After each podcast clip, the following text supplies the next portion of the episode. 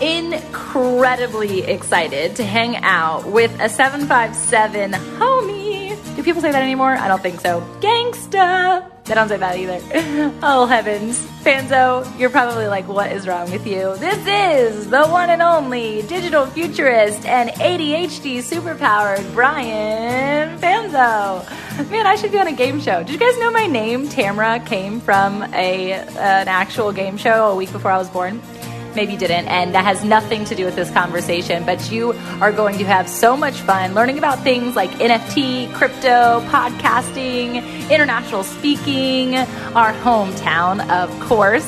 Uh, but my favorite part of this conversation that Brian and I have is about authenticity and having a superpower that is unlike what the world would secularize it as, and impairing, impairing a lot of children, sadly, including perhaps a conversation that I, as a mother, am still navigating. And so you're going to learn about that from two different sides of the coin.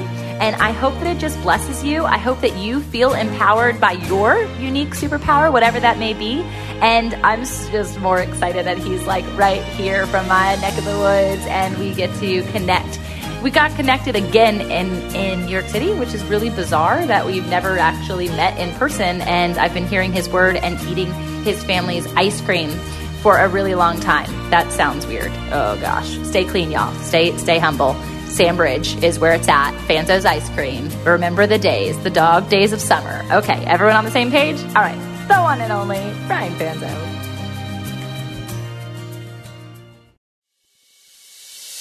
Welcome to the Fit in Faith podcast. FIT is an acronym representing founders, innovators, and trailblazers who are looking to live a life wholly, fully, authentically, and truly fit. A space for us to connect on the raw, real stories of mind, body, and soul alignment of entrepreneurs and kingdom leaders. I'm your host, Tamara Andress, and this podcast isn't like the cookie cutter interview experience. I've been coined the entrepreneurial rabbi, and so we do go there, unscripted no matter how far, wide, deep, or high the there is, my desire is to see people rise from the inside out into their greatest calling by sharing their truest stories, talents, and tips. As a purpose activator and brand builder, I believe our successes and failures are derived from who and whose we are, not what we do. But strategy and vision are equally as important to the mission. So let's cut to the chase together and get fit in faith. Yo, yo, yo, you're on the Fit in Faith podcast, and I am with the one and only Brian Fanzo. What's up, brother? Hello. I am so excited to have you. It's going to be fun. You guys, if you don't know Brian Fanzo, then you've been hiding in a hole for about a decade because he's been around, actually two decades, really. Uh, and especially if you're local to the Hampton Roads, Virginia Beach area, which I know so many of my listeners and family and friends are. And so I'm excited to connect with a local beach boy. Uh, but you've gone global in so many ways. And so from your superpower, which we're going to unpack here in a minute, and also your podcasting, which you got way into way early, which I'm excited excited to just pick your brain and hopefully learn from. Um, but also just your speaking career and, and, the way you serve. So thanks for being here and being a superhuman. Oh, thanks for having me. I know I, I don't get to uh, interact with uh, not many people in Virginia, let alone uh, 757. So, uh, yeah, this will be a lot of fun. It's true. And to speak to that, it's been really interesting navigating entrepreneurship in Virginia Beach with the intent and the understanding that like I feel like I'm really isolated and and people don't really get it. Even when I was going to host the event earlier this year, they were like you can't call it a mastermind. Like Virginia Beach hasn't adopted that language. They don't really know what that means. I'm like, "Why? Why is that?" Wow, that's um that's interesting. I you know I think Virginia as a whole. You know I live in Northern Virginia now, and yeah. uh, I have said for the longest time Northern Virginia loves to talk about Northern Virginia and DC, but they don't like they, they believe everyone is talking about the Beltway and everything up here. Uh, and I moved to Arizona. I lived in Arizona for about seven years, and like I was like for me, and I will say like when I left Virginia uh, and I came I came back to Virginia in 2015, so I was gone like 2008 20, 2015. Um, I was impressed that like Northern Virginia had started to be a little bit better at like understanding like glo- global side because they wanted to be like Silicon Valley and not.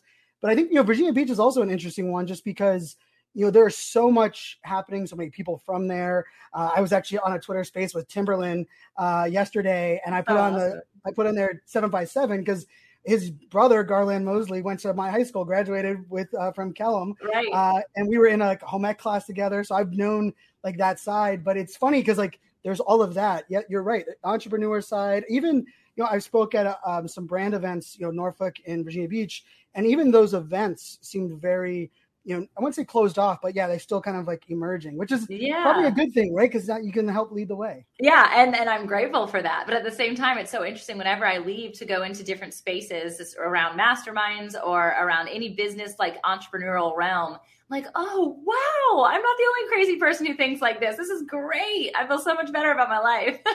Yeah, it's amazing when you're like when you get surrounded by people that are at least in the same that same yes. This beautiful thing of social. I think social, you know, can get a lot, a lot, of bad side, but like that to me, the that is one of the best pieces is like finding your people and also you know recognizing you're not alone. Yeah. So talk to me about like when you first entered into the podcasting realm, nobody was really doing it. Um, or if it was, it was a handful. And I would love to hear just like what led you to that, especially coming from Kellam. I mean, I'm married to a Kellam cat yes. and all my best friends went to Kellam. And I was always like, they're a rare breed. uh, they were my best friends, but they're a rare breed. And so I'm curious, like what led you into that based on, it was it anything that Kellam did or, or Virginia Beach did? Um, no, probably not Kellam or Virginia Beach. You know, I, I grew up, I lived in Sandbridge, growing up in Sandbridge. Um, and for me, Kellam was interesting because Landstown uh, High School came about, or Landstown Middle came as well as Landstown High School, um, came kind of around our same area, right? So we had used to be Ocean Lakes Kellam, and then of course, it's like I ended up we ended up knowing a lot of people because a lot of people I went to middle school with I yep. never saw again, and yep. kind of the beauty of that area. And you know, I went to Radford, and a lot of uh, Virginia yep. Beach, Virginia, and Radford. Uh, and funny enough, like I did the radio station um, at Radford, but I was really put off on like the formalities, like the very like like everything had to be like, such a performance and process based. Um, and at the time, I didn't know my ADHD was a big piece of this. Um, right. Um, but uh, for me, I was actually turning on podcasting as a coping mechanism because reading has always been something a I don't enjoy. B I've struggled with you know um, staying focused, even completing. You know, I mean, I I loved high school. I like perfect attendance, yet I did really bad in school. Like my grades were like I got into Radford on probation and played hockey there, and oh, um, awesome. so yeah, I'm, I'm, open about that. And so for me, weirdly enough, uh, when I discovered podcasting, I'm not even sure the first year. I was still working for the U.S. government in cybersecurity, and I didn't go to school for that topic. And when people were turning me on to things like this was like just as YouTube started coming on, like YouTube was so boring for tech type content still kind of is. Um, yeah, but sure. the but I found it was more like finding a couple podcasts then, like really early, that were like, oh, I can listen to this on the commute. And anyone that's lived in Northern Virginia and had a commute to the oh, Pentagon, yeah. yeah, knows that. Where I had a, I had a stick shift Jeep Wrangler, which was oh, bad decisions for traffic. traffic. Oh my god. so, um, but yeah, so like that's kind of how I, I kind of got into it from like a listening, and then I remember like reaching out and like, okay, I'm gonna try to start podcasting. And I'm a tech guy, computer science background. And when I got sent like the stack of things that I had to do, I was like, I'm never doing that. I will never become a podcast. I, I mean, yeah. you got to decrypt, you know, your your your music. You got to do all these ID3 tags. Yes. You got to up to, up to it to an FTP server. And like I was running like a very large, like 19 million dollar year budget at a government contractor wow. with a team of 39 people in rec reports. And I looked at that and was like, yeah, not happening. Way too complicated for me. Yeah. And it was probably two years of I was fairly active in social media on Twitter on for Pittsburgh. I was born in Pittsburgh, so moving to Virginia Beach, like still being able to have like my Pittsburgh roots and talk sports. Um, and it was actually through a tweet that I had put out, like I really wish podcasting was made simple because I would love to start a show. And someone just like kind of replied back and was like, uh, "Hey, I will. I, I would love to hear your take, and I'll do all the tech stuff if you're willing to, you know, uh, send it over to me. And and we did it. It wasn't like a very once it was a success. It was more of like the the baby steps. But then when I realized some of the things that the, the process is, I kind of just jumped in, and uh, it's it's been my mantra. It's my life is uh, you know is press the button. So uh, yeah, I've done I've done. So I just launched this past week my sixth total podcast of that. Ah, since, uh, congrats! What's it and called? this one is this one's the craziest one I've ever done. So like oh, I've done six. Fun. I decided to do a daily podcast. Oh, so it's called NFT 365. So it's wow. uh, around these NFTs. Yeah, every single day doing a podcast episode, and I'm also minting an NFT every single day, and we're gonna we're doing it like along with it. And so no, no one's done a daily NFT show, and no one's done wow. a daily mint. So I um I have a team that we're working with, but uh, yes, of course. this is day five, and right now I'm five for five. So like consistency is not my like not my strong suit. And I was like, what could really push me to like really be consistent? And I was yeah. like, well, daily sounds like it. So so far so Wow. Good. So are you you're not limiting like time or anything on it. You're just saying like let's press play. Are what's your five, 10, 20 minutes? I it's really depends on. That. So I'm doing yeah. a little bit trendy, a little bit news. Like yeah, the first episode was ten. The second was an hour and two minutes because wow. I covered what are NFTs and I really try to like uh, give cool. example. I give nine real world examples that cool. you know NFTs can fit in. Uh, so that, I'm kind of playing it like that. I have some interviews. Like I, the thing I learned in my most successful podcast, weirdly enough, became a solo show where I just it was just me for 40 minutes ranting on a topic that I that I wanted to talk about. Wow. And it was really it became selfish because booking guests and like the managing calendars, it became like I was just like, I just want to do so much podcast. easier. Like, I just want to, yeah, yeah. I just want to like, and it, it was one that you know ended up getting picked up and sponsored by Adobe and Oracle, and and ended up getting like when I would travel to speak at an event, they would say, "Well, how much more for you to do your podcast live at the event?" Sure, like, and so like that was like a cool aspect, and so like I really feel this podcast, if I took you know the Google Plus Hangout days, which I ran a, a, large show there for a long while, and then my five podcasts, like pretty much all of those things, I combined them into one. It's what I'm doing now on this one, so it's a little bit interview, a little bit one on one, and it's lot so far so fun, and the feedback has been pretty amazing. So I'm pretty. Excited. Yes, I'm so excited to listen to it. That's incredible, and interestingly, like NFTs have only come to my attention because of Clubhouse and like listening in on like what people are talking about and how it's working and I was at a mastermind this past weekend, and this lady who's an author, she's written like 300 and something books in the last three years, making seven figures doing it, only her own publications. It's wild. She has like a, a three day series. She can write a 300 page book, not like a little tiny thing, wow. in three days and then publish. It's crazy in the romance sector. Very wow. interesting. But that wasn't the point of me telling you. The point was she was like, I wanted to get into NFT, So I bought this mermaid, and I didn't know what a siren mermaid was. And so she gets this like new nude mermaid NFT, and her kids are like, "What did you do?" so funny. she's like, "So if anyone wants a topless mermaid, I've got one." Um, but I think it's so interesting, and, and I'm truly just learning about how these NFTs, in addition to this new metaverse and the experience of this next level um, virtual experience, you're gonna have NFTs hanging on your wall in this space, like I don't even concept. I can't even conceptualize it. Can you give us like a a quick this is what it is overview? Sure. Yeah. I mean, I think so. What we're referring to, like, so it's like they're calling it Web three or this creator economy, but really what's happening is for the last ten years, the internet has been built where we gave all of the platforms all of the data and all of the power. So Facebook, Instagram, like, you know, we're we're using them for free. We have right. to remember that, and we're paying with our data and the time we spend on them. Right. And the shift is happening where there's technology, which is called the blockchain, but it really doesn't matter because no one really knows what the internet was built on. So why would we need to know what like the future is built right, on? Right. But what it, what it allows us to do is remove the centralized hubs of like Facebook, Amazon away from them and having everything sit on this transparent what they're calling it's a it's a ledger that allows us to really store transparently and give all of us the users control of everything. So we control our data, we control who shares what, and it, and it really shifts the centralized element of like Facebook over to the users. Now, it can be good. It can also be a very interesting thing where you know we're we're getting a, a lot of our business, a lot of our lives were built in this like you know U.S. dollar monetary transaction, right? right? Like you sell a course, I buy it with money, and that's the exchange. Yeah. yeah. The way we're moving forward, where cryptocurrency mm-hmm. NFTs, this metaverse, and then creator yeah. coins, which is what I, I play in as well.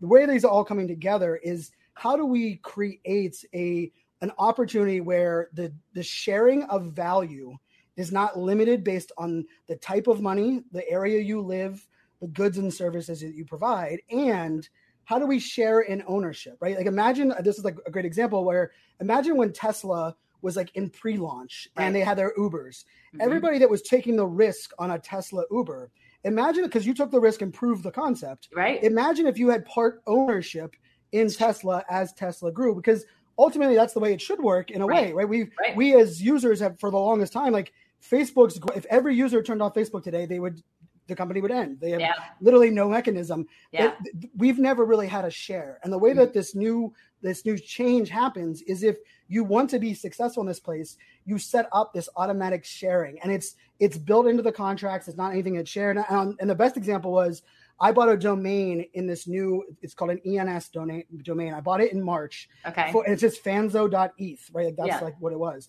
I bought hundreds of domains Sure. that company turned a revenue of 125 million dollars in these domains. And what they did is when they made it public they said to thank everyone that bought a domain from march till uh, halloween we're going to give away 25 million of our profits to all of the owners because all of you own a piece.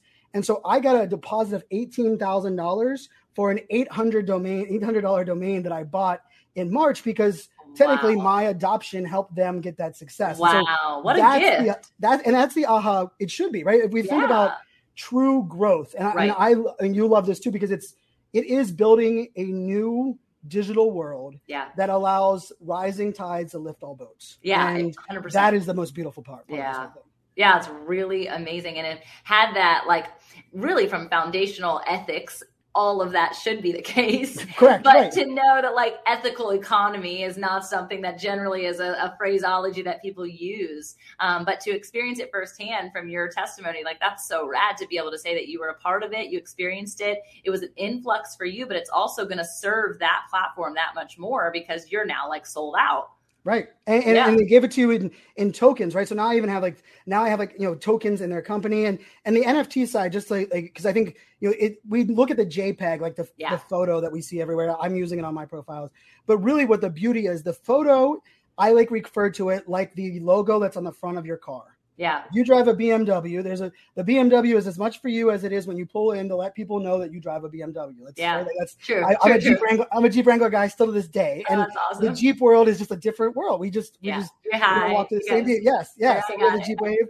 But so the the NFT, the picture is really just it's a signal of the community you belong to. But the Mhm. core beauty of it is underneath there there is community, there are contracts and things that you enable. And so like I, I mean I was in New York and because I have certain NFTs that I purchased, I got into exclusive parties and shows that only those that had that NFT had. And so like that's where we're moving. Like there's an element where and I will say this like 5 years from now every aspect of every business will have an NFT component because we've all like even your rewards, right? You go to Chick-fil-A Yeah. and you get rewards. That those are just rewards to use, you know, for Chick-fil-A dollars. Right. Imagine if you were able if you went to five Chick-fil-A's in five states and they were able to reward you something there. Now they're kind of changing this incentive where you could get an NFT from each one of them. And so that's kind of where we're moving. And I think it's a it's a positive step, but it's also it's going to require a lot of uh, you know changing. And that's really where for me the podcast and this new project, this minting NF, every, NFT every day,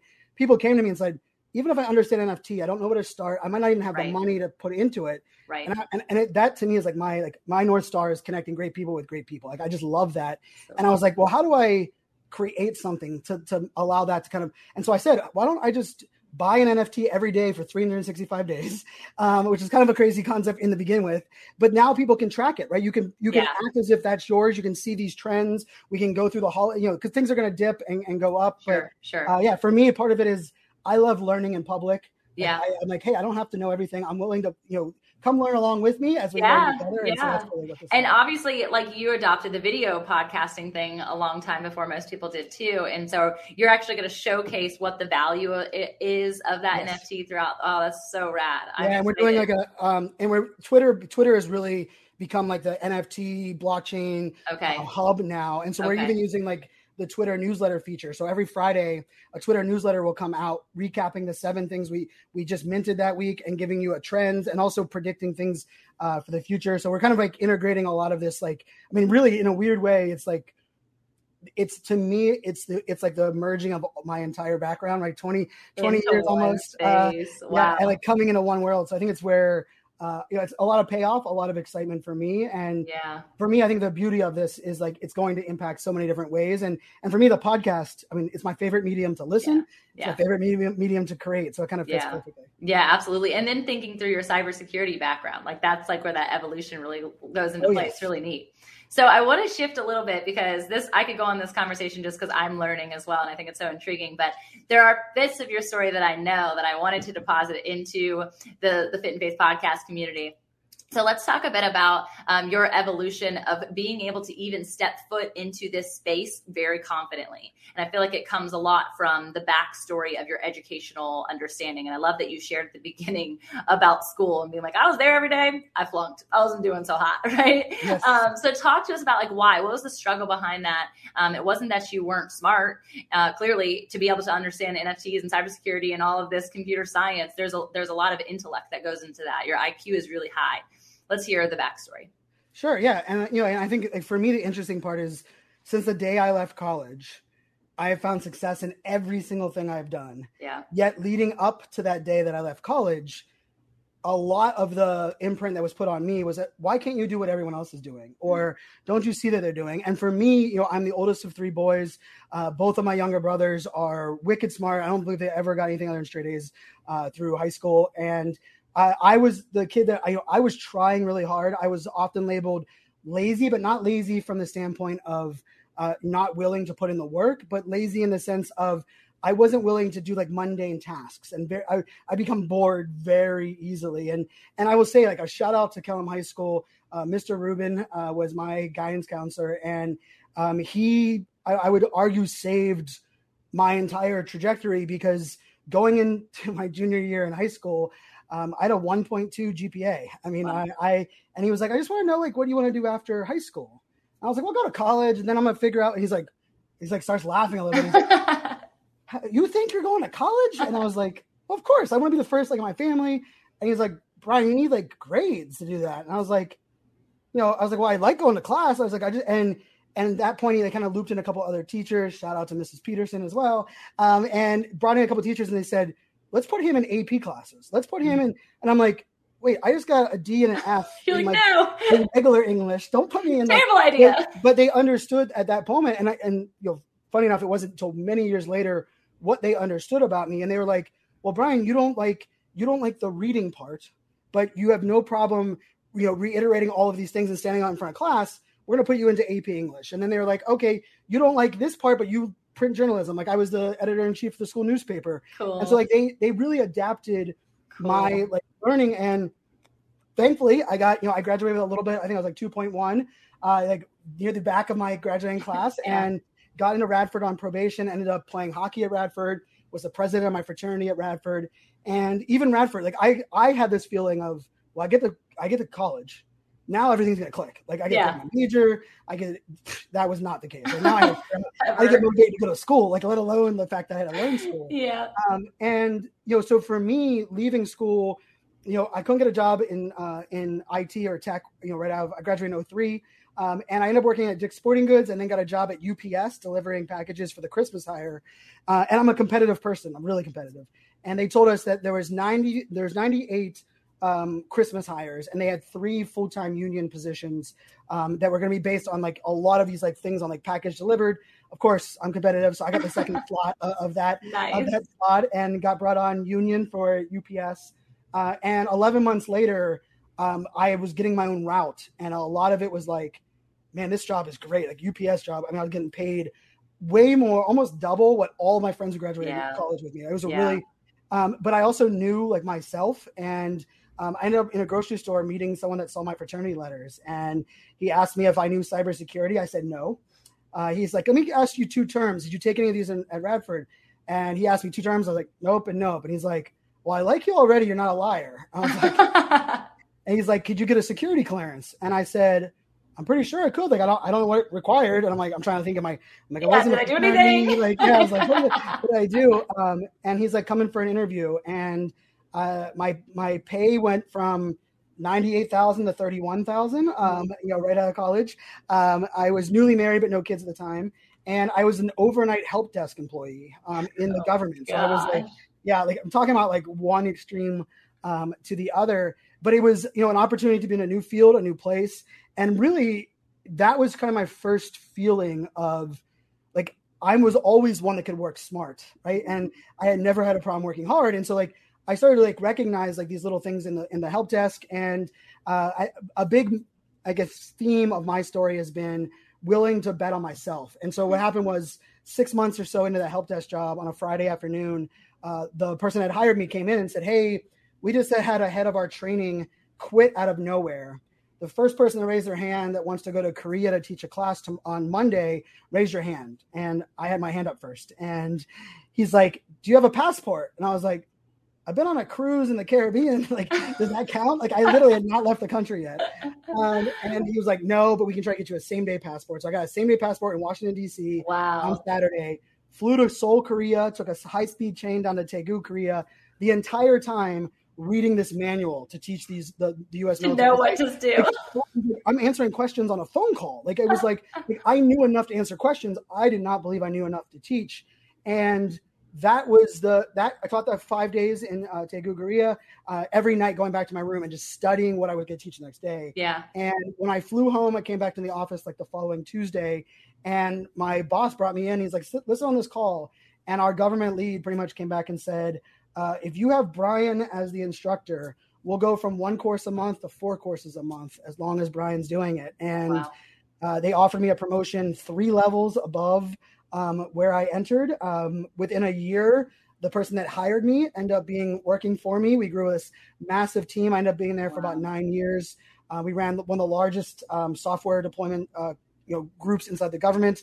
I ended up traveling to 54 countries, three trips to Iraq, two to Afghanistan, so um, and it was just amazing. And for me, a lot of that was like wait a second like i was told i couldn't you know i was not passing classes i was the and um, and so like i did that for about nine years and towards the end is where um, i started to recognize people would say that i had um, adhd or add qualities and it was around that time that my youngest brother got diagnosed adhd and i was like that like oh you know what? I probably do have adhd but like i'm not going to take medicine every day and like why does it diagnosis you know matter?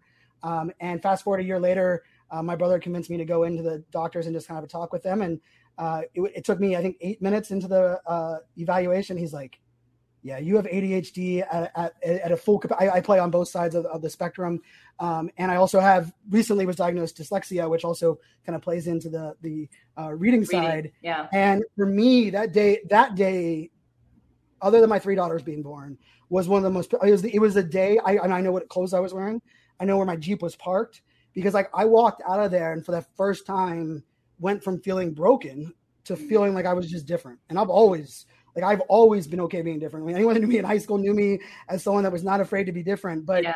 that that diagnosis at 31, so it was nine years ago now, um, was really. I mean, it was one of those days that now looking back to school, like I, I apologize to every teacher I've ever had. Like now, like I now understand like well, who I was and what I'm about, yeah. and and just recently my my middle daughter um, was diagnosed ADHD and dyslexia as well, and so I get to now see it through my nine year old or my ten year old's eyes. Um, but yeah, that's kind of where I came, and then you know I, I worked for the government for those nine years. Went and chased what my dream job was, which was a technology evangelist, uh, kind of modeled after Guy Kawasaki and what he did at Apple. I was a huge Apple cool. fan, um, and I really didn't want to sell or market, but I wanted to talk to everybody. That was kind of my thing. Yeah, yeah, yeah. Um, and that kind of turned me on to speaking. I started speaking on behalf of this booming startup and, and you know speaking at Amazon Web Services events and these giant events. And uh, that company, that startup got bought. And the day they got bought, they came in like, Brian, this is your last day, and that's the last day I've worked for anybody else. So I've been doing this full time speaking thing now for a little over seven years, and doing some podcasting as well. That is so incredible.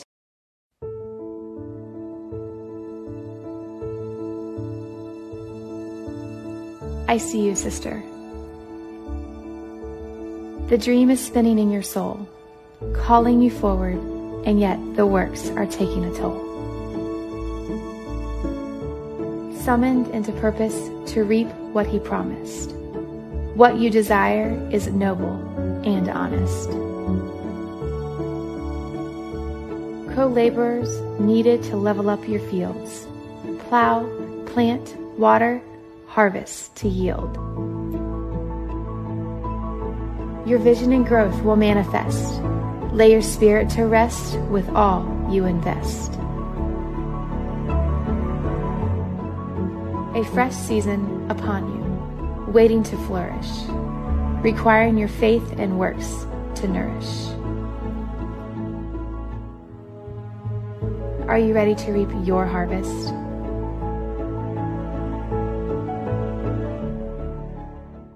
Feel like when you when you came into that like aha moment, right, or that that re- revelation of yourself in in that higher sense, that you have now had more empathy, obviously towards your daughter, but empathy towards people as a whole? Are you able to like recognize other people in your field who have that similarity?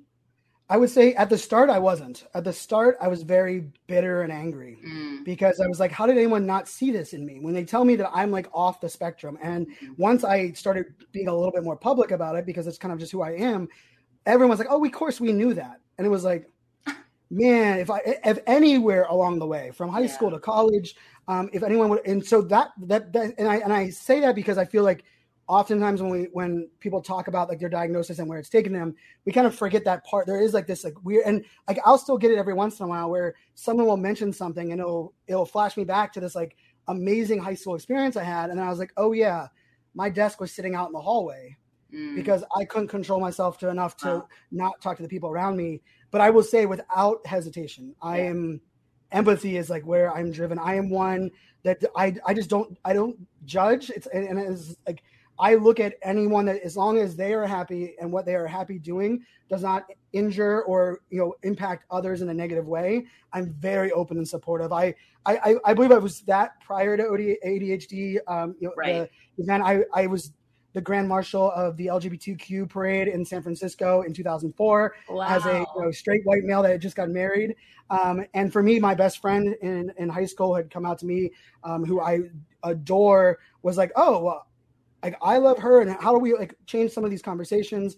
And so I've always kind of been in that place, but I will say definitely without question the and the ADHD a lot of it is what people hear me talk about now. And I get I talk a lot about ADHD, but honestly, it opens up and gives people permission to talk about the things that they're been embarrassed about. Yeah. And that's where it makes me like I, I talk about like since since so now it's seven years. Uh, every introduction that I've taken the stage, every single one, it says ADHD superpowered in there. And that is very strategic in the sense that I yeah. want that to be known. And the amount of people that wait in line after I get off stage that are like, most of them have no, no, uh, idea of ADHD, but they're like, my son has this, or my daughter has this, or I've suffered with this. And to me, like, that's the greatest gift that is like, hey, the, I mean, I'm just sharing part of something that makes up, you know, what makes me unique. And the fact that it's giving other people permission is really what, you know, is the part that I think drives me the most now. I feel like, at, from a mama's perspective, and you being a dad towards your daughter, I've walked through this conversation over my own son. And there was a time on Clubhouse that you were sharing specifically about your experience or your mom's experience and you coming out to her about this experience and asking her questions. Um, and I, I have this almost innate fear from that conversation. I remember exactly where I was. I was running around Level Loop right outside of Sandbridge, right in your neck oh, of the yes. woods, right? And uh, when I heard this story and it was almost this internal processing of, am I doing my son justice by not getting him um, into medication or even not getting him fully tested and having a couple of people mention things to me, but also witnessing his excel in school in the way that it has been? Knowing your story and knowing friends' stories of ADHD who didn't have that same experience. And so, would you share a bit about that just for mamas who are listening? Yeah. Yeah, you know, and, and for me, you know, my mom is my, you know, my hero. I'm a mama's boy, uh, yeah. uh, without question. And for me, you know, when I got diagnosed, I think there was, you know, in my in my household growing up, and I think most households, especially during this time, you know, mental health was definitely not something that was talked yeah. about. Medication was not talked about, right. at, you know, at all. And so for me, even just the like, even I remember when I tell the doctor, I'm like, "Oh, now I'm diagnosed. I'm not taking medicine." Like I was like, I was yeah. like, let's just set that straight. And you know the process took you know nine months of going through lots of different like changing some diet changing some things. And then it was like let's just see where medicine comes in. And uh, and i would say like over those first couple years i didn't even know how to talk about the things that i felt like different. It was right. it was like i just felt like comfortable. And mm-hmm. and as i started to have these conversations with my mom there was this like revelation of wow you know what? When when you were younger i think you were 11 brian I, you were diagnosed. Like you were diagnosed ADHD. And when I went and told my friends group, and this is my mom, my mom was like, they were all like, well, only bad parents medicate their kids, right? Yeah. And and it was the stigma. And let's face it, not only that stigma, but then I take Adderall, and Adderall yeah. became the overnight drug to, for people to take to stay up overnight and study. So like that has like a, another layer of stigma on top of it. Yeah. Um, and I would honestly say if in my 20s my mom had said, "Hey, you should probably take be medicated for your ADHD," I don't know how. I think I would have taken it as like an insult. Like, what you right. think I'm dumb? You think I'm like I I would I literally would have taken it totally. Like and so for me, when my mom said that to me, like 34, and I knew it was hard for her, and we had this conversation, and mm-hmm. and a lot of it was like, this this is how my brain works, and it's yeah. not an excuse, but it's it's evidence that the the way that school is designed, the way that even uh, our um, reward system inside of corporations yeah. is not built for neurodiverse, right? The neurotypical is the the brains that are wired the same one way, and then neurodiverse covers a wide gamut. And you know, I went and got my brain uh, tested um, last was last March, um, and I got I did a brain scan. We did this whole testing of like, and my in my on my brain itself, the two sides are flipped. And wow. so I'm a very emotional person. Like I cry during Undercover Boss. Um, I, I, cry. I, the other Sunday they were doing a, a, story about one of the football players that was giving um, back to his local community, and I just mm-hmm. get emotional. And my and my daughters have always known that. And this is growing up in a house with an Italian dad that I've only seen cry twice in his entire wow. life, and it was both when his dad his parents died. Like wow. literally the only two times I've seen my dad cry. But I was also the kid that always smiled and laughed. And my dad never was a smiler. Like my, my dad's like amazing human, but it's just a tough guy. Yeah. Um, and so me always being emotional, then realizing these things in my brain and, mm. and also realizing where like, where most people get like a fight or flight feeling, right.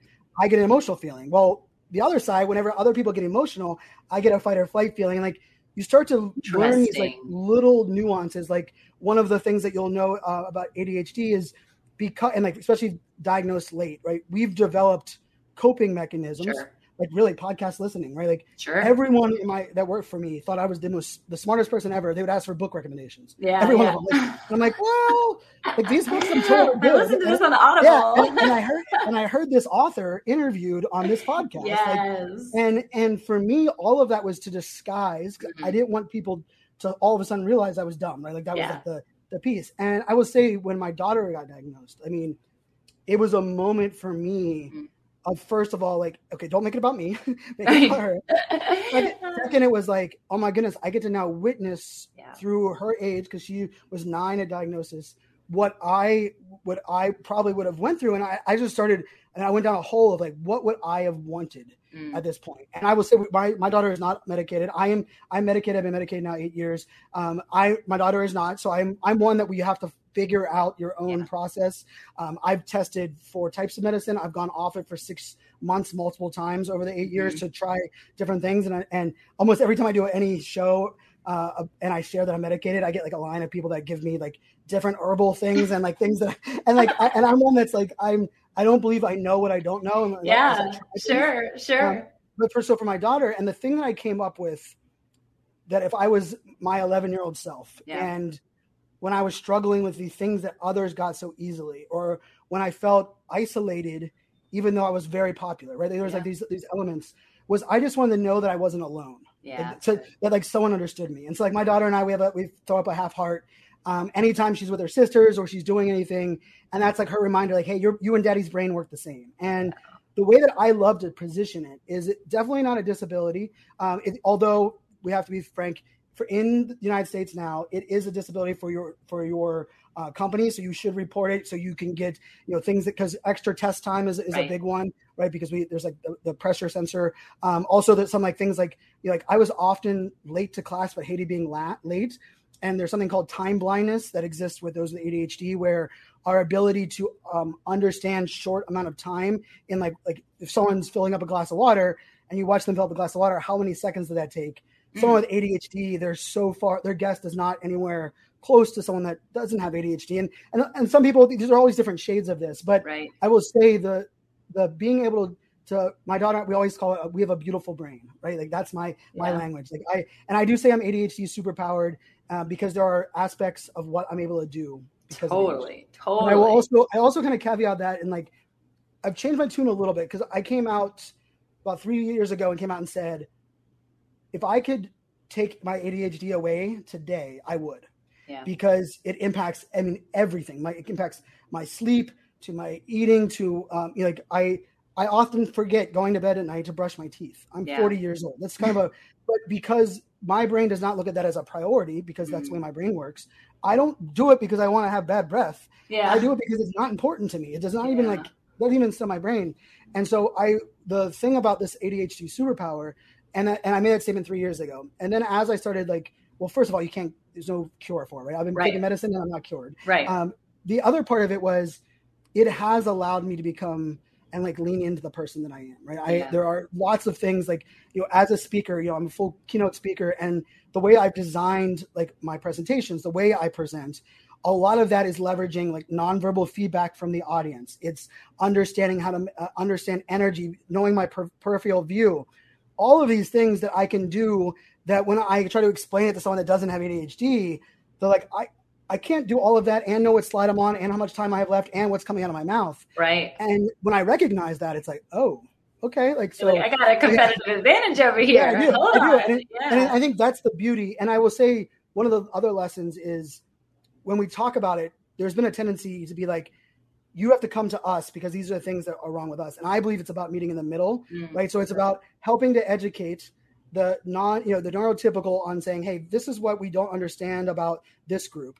And then we also have to recognize the world is built for this one type of learning, one type right. of thinking, one type right. of, of motivation. And I think the pandemic, in a weird way, kind of taught us that because all of a sudden, people started working from home mm-hmm. and started working in different ways and their production went up right yeah. and all of a sudden you're and they're like wait a second i let this employee decide their work hours and i'm only rewarding them based on what they accomplish and they're accomplishing 10 times more wow. than me mandating them 40 hours in the office. Yeah. Well, it's, be- it's not because 40 hour in the office doesn't work. Right. It's just that some people's brains aren't built for that. And so I yeah. think that to me, is kind of like the lesson out of all of this is like, we just kind of have to meet in the middle and just identify some things that just aren't really built, you know, especially in the school system. It's, yeah. I, you know, working with my daughter's teachers. I mean, that's, it, I feel for every teacher. It's yeah. underpaid, underappreciated, uh, in, you know, industry. My the mother of my kids is a teacher, uh, high school teacher, and you know, we're still working on it. Right, even yeah. uh, talking to the parents of my daughter's friends.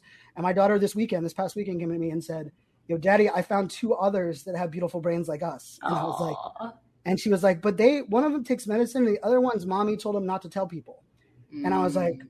"Wow," you know, and like for me, part of that was like, okay, now we have to understand like where these are and like yeah. how do we have these conversations a hundred percent and I, that that's the part that i if i i've been building this audience and community for a while and yeah. for me like that's what that if I, if I can use the, all of this like the, the the influence and visibility that i do have to kind of yeah. change that narrative then I, you know i think it'll work out yeah, and I think like as you're talking, you're obviously a wealth of knowledge the listeners over here. Like this is so informative, and it is. Um, and I think it's because the conversation is just one that often happens only in like a doctor setting and then it is suppressed and it is like okay behind closed doors it's like you don't need to wear that badge because most people don't look at it as a badge of honor and yep. here you are wearing it as your superman logo right and being like yep. this is it and this is why and this is how so i think it's in in any recognition of any sort of disability or not dis- disability but superpower depending on how we look at it, if we talk about it more, there becomes then this opportunity for us to utilize those tools both as parents and as the people who need it um, and actually apply it in a new way, in a new context without shame. And I think that's the biggest word. Like shame to me is is the one thing that I want to just obliterate. And yes. it comes in so many ways, shapes, and forms. And so it sounds like there was like so many elements of shame, even with the little ones who are experiencing that now. Like, don't talk about it. Well, yep. in fact, the more you talk about it, the more free you are and the more you understand, and we can all understand and conceptualize together. That's without question. And I will also say, you know, even as I became very vocal about my ADHD, I recognized that I didn't know my role in this ADHD conversation because I don't have a PhD. I don't yeah. have the doctor's degree. And and I will say Clubhouse is a big part of this as I had some really con- great connections yeah. that would always lean as me like, oh, ADHD, and like they would kind of connect the dots. And then they had put me into a conversation where I'm like, I'm not the expert. Excuse me, you need to talk yeah. to someone that has like the research or the study or right. whatever it may be. And it was through like I would go to the doctors and yeah. I started doing this. And I was like, what can I do to help get all of the amazing things that you're doing to the public? And they would say, You're doing it. And I was like, Yeah, but like what can I do? And like because I remember scrolling past uh, Facebook groups that would yeah. say like, you know, ADHD enable, you know, and I'm like, well, I got it, but like, I'm not one that can help on either side. Of, like, where yeah. and what I found is like my role is I, I, like to say I get the right people in the wrong rooms and the wrong people in the right rooms, right? Yeah, like, really because good. there's a lot of us that would never go into an ADHD room because we don't believe we have it. Yeah. But if we could have a room that you talk to or you enter this room, right? You enter this conversation. Most people that maybe got an aha moment from this conversation probably wouldn't have tuned into an ADHD podcast. Mm-hmm. But now all of a sudden you're like, oh, maybe I need to look into this a little bit more. And yeah. so that's where I found my role. And I believe anyone that when we look at our vulnerabilities, we look at the things that we struggle with, it, it doesn't have to be as transparent and open as me. Like I know like that, you know, and it, it has its downsides, right? There's, yeah. there are, there are elements where I will find out later, like that client didn't work with you because they understood that mm. you might mm. not be best at getting back to them right away. yeah. I was like, oh, that's interesting because like they came to me because I'm the best at what I do on stage. Yet, right. like you know, and like I'm like, how do they know that? But I think the other flip side of that is like the when we when we enable these conversations, and like yeah. one of my pet peeves has been I used to be, and I, I, think Black Lives Matter taught me this, and as well yeah. as um, as uh, this uh, ADHD side sure. was I often would just stay silent in mm-hmm. areas where I knew I was the advocate and I was yeah. an ally, and now I do not. And like mm. in if I'm in big rooms, so I was good. in I was in like one of the I mean I was in one of the largest probably investor calls I've ever been a part of as an yeah. investor, and twice um, within like a 10 second period, someone's like, "Oh, my ADHD squirrel brain's all over the place." Like you know we all have ADHD, and I immediately raised my hand. I was like, "Can I cut it in real quick?" And the whole thing was like, "Why is that guy with the hat talking?"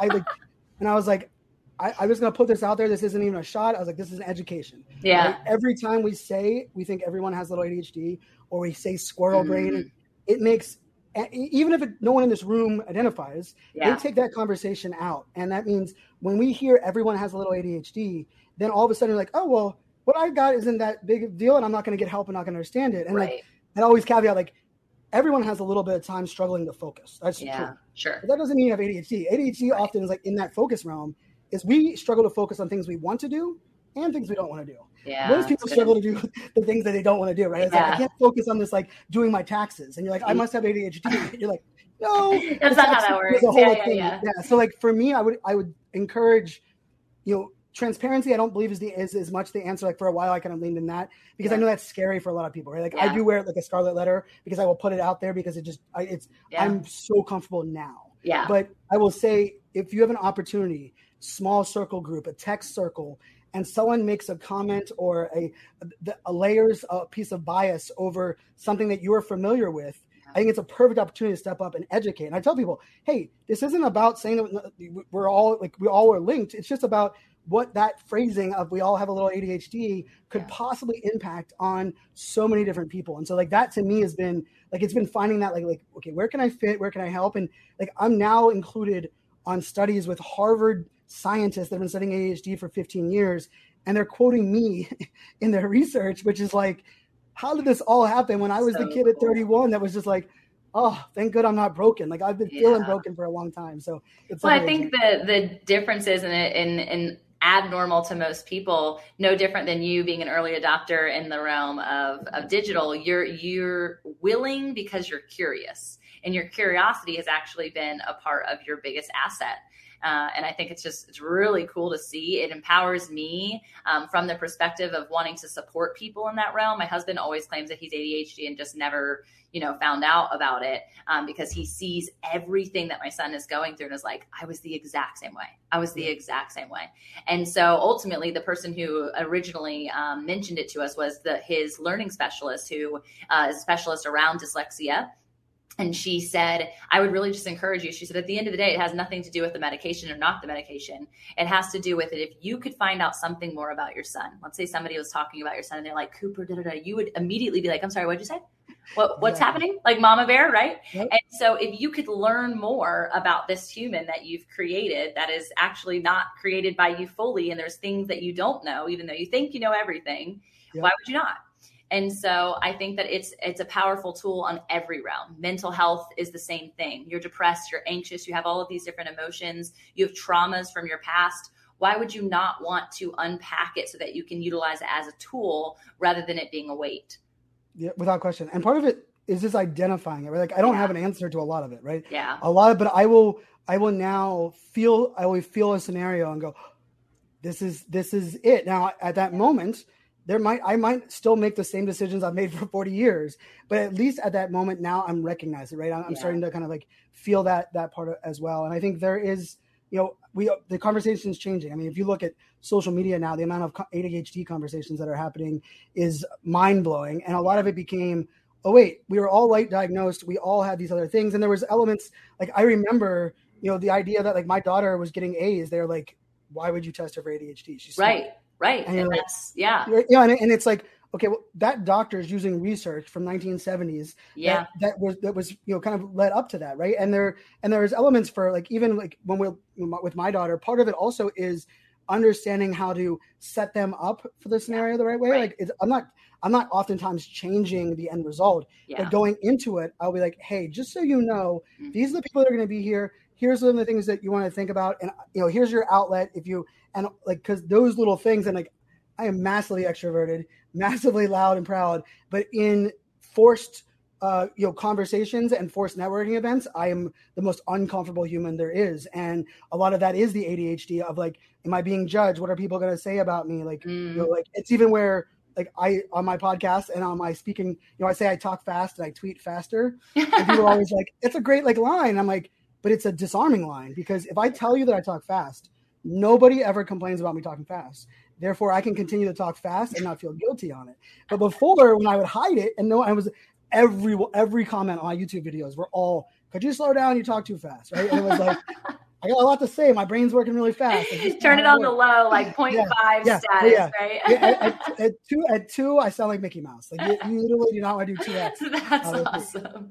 really, really cool. And I, I am such an audible learner. Um, I think it's such an amazing way. I think social audio is surely a component. I mean, we've been doing social audio via podcasting, but yes. having this component of conversation um, the way that Clubhouse, the way that Wizard, the way that all these places are doing is so is so neat. What would you say as a final question? Is you're the digital futurist, right? Like, what do you think is the future? What's coming that could be a blind spot to somebody like myself, other than the NFT conversation? Well, I think if we unpack the social audio a bit, yeah. what social audio is enabled, right? Like yeah. my one year anniversary on Clubhouse was uh, last week. Yeah. Um, and it was fun sitting there, you know, on that day, right? So November 9th was the first day.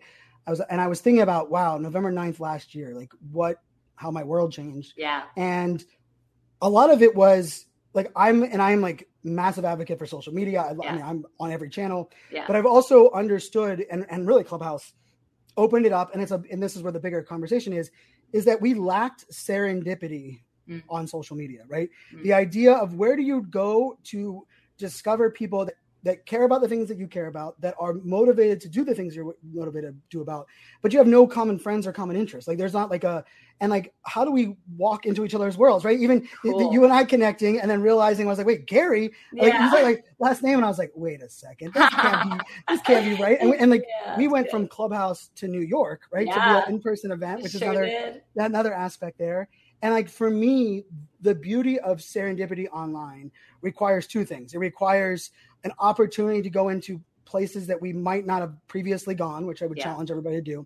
The second one is we have to take ownership of telling our own story, right? Mm-hmm. And I I will say we have a lot of people that want the world to be a more empathetic place. Yeah. But we oftentimes think that it requires us to make others be empathetic. And I would argue if you can be more transparent, more open in your storytelling, and you allow people in to be empathetic towards you, and each one of us do that, all of a sudden the world's becoming a more empathetic place because he can be empathetic towards us. And so like to me, like when I started telling my clients about having ADHD and anyone that knows me at 2:40 p.m. every single day, my alarm goes off. It's when I yeah. take my second medicine. My daughters even know it. The interesting part of that is it gave me a freedom yeah. that was like, hey, I can be myself. I can lean into who I am. And then when once that happens, now the doors open and say, who can I connect with that I might have not have been before? And so much of my world, like I mean, I have half a million followers on social media, and a little app that was really just a phone bridge conversation with little icons, right? yeah. The Clubhouse yeah. wasn't anything wasn't anything fancy, but that app opened allowed me to go into conversation spaces with people that didn't know me, didn't yeah. I never heard of me, yet we share these common interests, yeah. and it was like. Oh, and like that's real community. And so I've said this for a while. I, I believe community is the future of business, mm. and community isn't a Facebook group. community isn't just an email newsletter list, right? Community ultimately is people coming together not because of the people, because of that shared purpose and that common passion for an outcome. And so I look at like the future, even you know, I'm like the a tech guy, but like what I like to say is like I help audiences find the harmony between tech and humanity. Mm. And I'm a mm. big believer that like that harmony between tech and humanity exists within community. And we're going to see new opportunities come up like this metaverse conversation. Yeah. And it might sound foreign, yeah. but the idea of keeping a mobile phone on us all the time sounded foreign. Yeah. The idea of using PayPal to send money yeah. Crazy idea, right? Like yeah. signing documents online. Why would we not fax them or go into an yeah. office? All of a sudden, we sign everything online. All of these shifts, I believe, have been interesting. I believe the next five years that we're going to shift the power away from big corp, give more power to great creators, and we're all going to find ways to kind of grow these communities organically together. And so that's where I think we're moving. I think that's the the beauty of all of this. And you know, I I, I love. I mean, Clubhouse is, is a, such an interesting um, concept because coming out of a pandemic and desiring connection and everyone wants to feel like like you said earlier you're not alone yeah you have your people yeah and so I, I challenge anybody you if you want to feel less alone and find your people it requires you to own what you know and what you don't know and put that out to the world and when you do i think that's when all this magic happens I love that. Own what you know and what you don't know. Like I'm all I'm all in. I'm all ears. Yeah. I'm all mouth. I'm all the things. But we have to learn in that, right? Like there's yep. the speaking piece, which is the desiring and developing your own self empathy and your ability to be vulnerable while also receiving at the same time. It's been awesome getting to know you more. Thank you so much for being here. I can't wait to share this with all of our our friends here locally and abroad. And I hope eventually to be in a space again with you. It'll be awesome. Yes, we're gonna hang out in person for sure. Thanks yeah, so much, Brian. Have a blessed day. All right, cheers. Hey y'all, it's me again. I hope in today's episode you sense an ignite to an ember within you. Something mentally, physically, emotionally, or spiritually moving that creates and sustains a fire within your journey. Before you go, let's solidify the flame. I'd love for you to take a step right now in declaring your takeaway. By snapping a pic of the episode you tuned into, share your sparked moment and tag me at fit in faith underscore podcast or me personally at tamara.andress on Insta. I hope that I can keep you accountable and also share you with the greater community of the Fit in Faith podcast listeners. We're totally in this together. Community over competition is the motto, right? I'd also be incredibly grateful if you took an extra second to leave a review on iTunes or your podcast listening app. I'd love to feature your thought in the next episode and give you and your passion project a big shout out. You know I'm a writer, so I love words and I can't wait to read what you have to say. I'm ready to fuel the flame with you together. And until next time, blessings over your joy, health, wealth, and wholeness. Tune in next time. Hey, friend, I'm Brooke McLaughlin, host of the Everyday Prayers Podcast, a ministry of million praying moms. And I'm here to invite you to partner with God for the hearts of your children on the daily. Our goal at Everyday Prayers is to help moms understand and pray God's Word. Join us each weekday as we share insights from God's Word for today's Christian mom. Tune in to the Everyday Prayers Podcast in your favorite app or by visiting lifeaudio.com.